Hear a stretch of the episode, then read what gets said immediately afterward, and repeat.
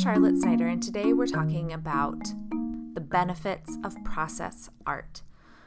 Before we get started, if you're interested in the references that I make in this episode, check the show notes or the blog, bondec.org slash blog, and look for the post that has the same title as this episode, The Benefits of Process Art. Both references will be linked there. Enjoy! Handprints, circles with eyes and long, long legs, scribbles and blobs with a rich backstory. Every child is an artist. The trouble comes when the art starts accumulating and we just don't know what to do with it anymore. The fridge is only so big. When a drawer is stuffed to overflowing, things get crumpled and torn. And how do we know what to keep? Is all of it important? Is none of it?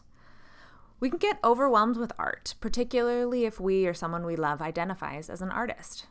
There's so much creativity, but we all have limits on space, whether it's a large or a small limit. We don't want to stifle creativity, and saying no more art feels like exactly that. As adults, we get to prepare the environment. You know your child best, so tap into and trust that knowledge. Emphasize process art.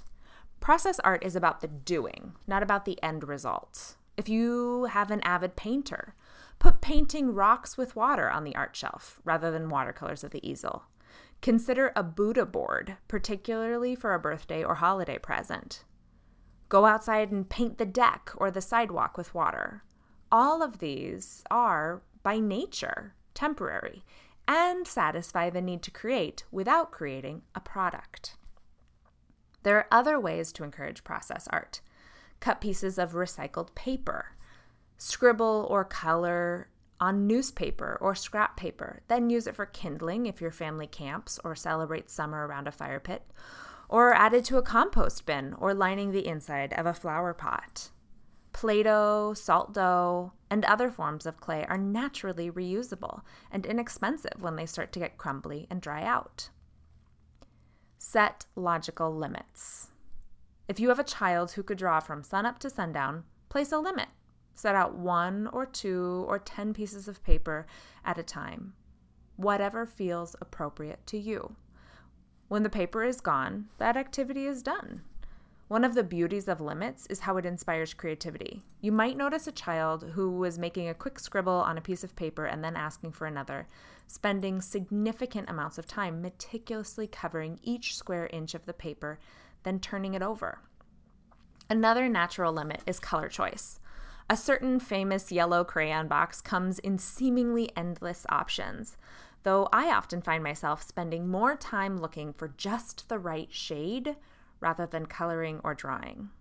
When we have a set of eight crayons, we explore more, discovering what happens when we press more firmly or barely touch the crayon to the paper, or what happens when we accidentally or on purpose cross two or more colors. Give different outlets for creativity. We sometimes get a bit, well, uncreative with our views of creativity. We think creativity is only imagination and make believe, when it's really just creating.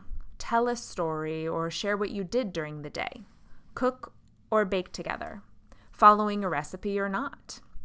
Set the table and decide folded napkins, rolled in rings, or napkin origami, candles, or a small flower arrangement.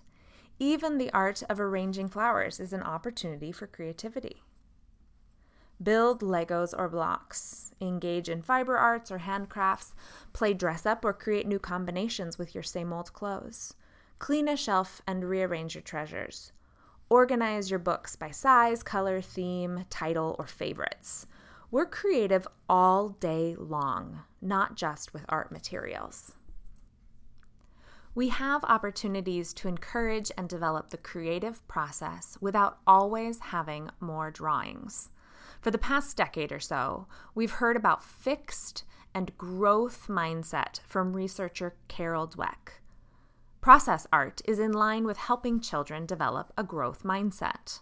When we focus on the product, it's easy to feel competent or discouraged, and thus limit ourselves.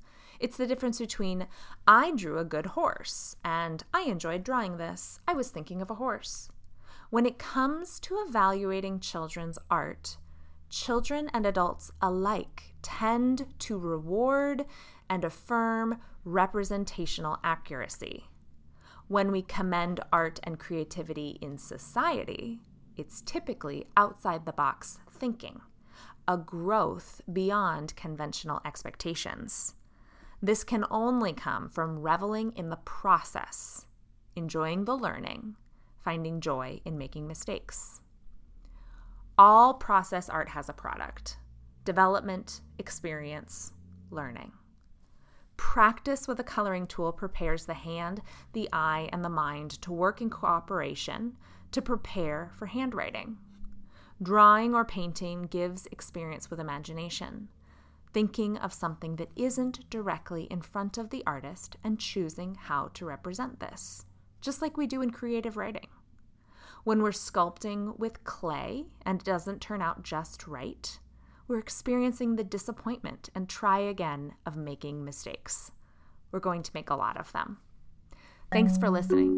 Follow us on Facebook, Twitter, and Instagram at Bondec and email us with comments, questions, and suggestions at hello at bondec.org. Until next time.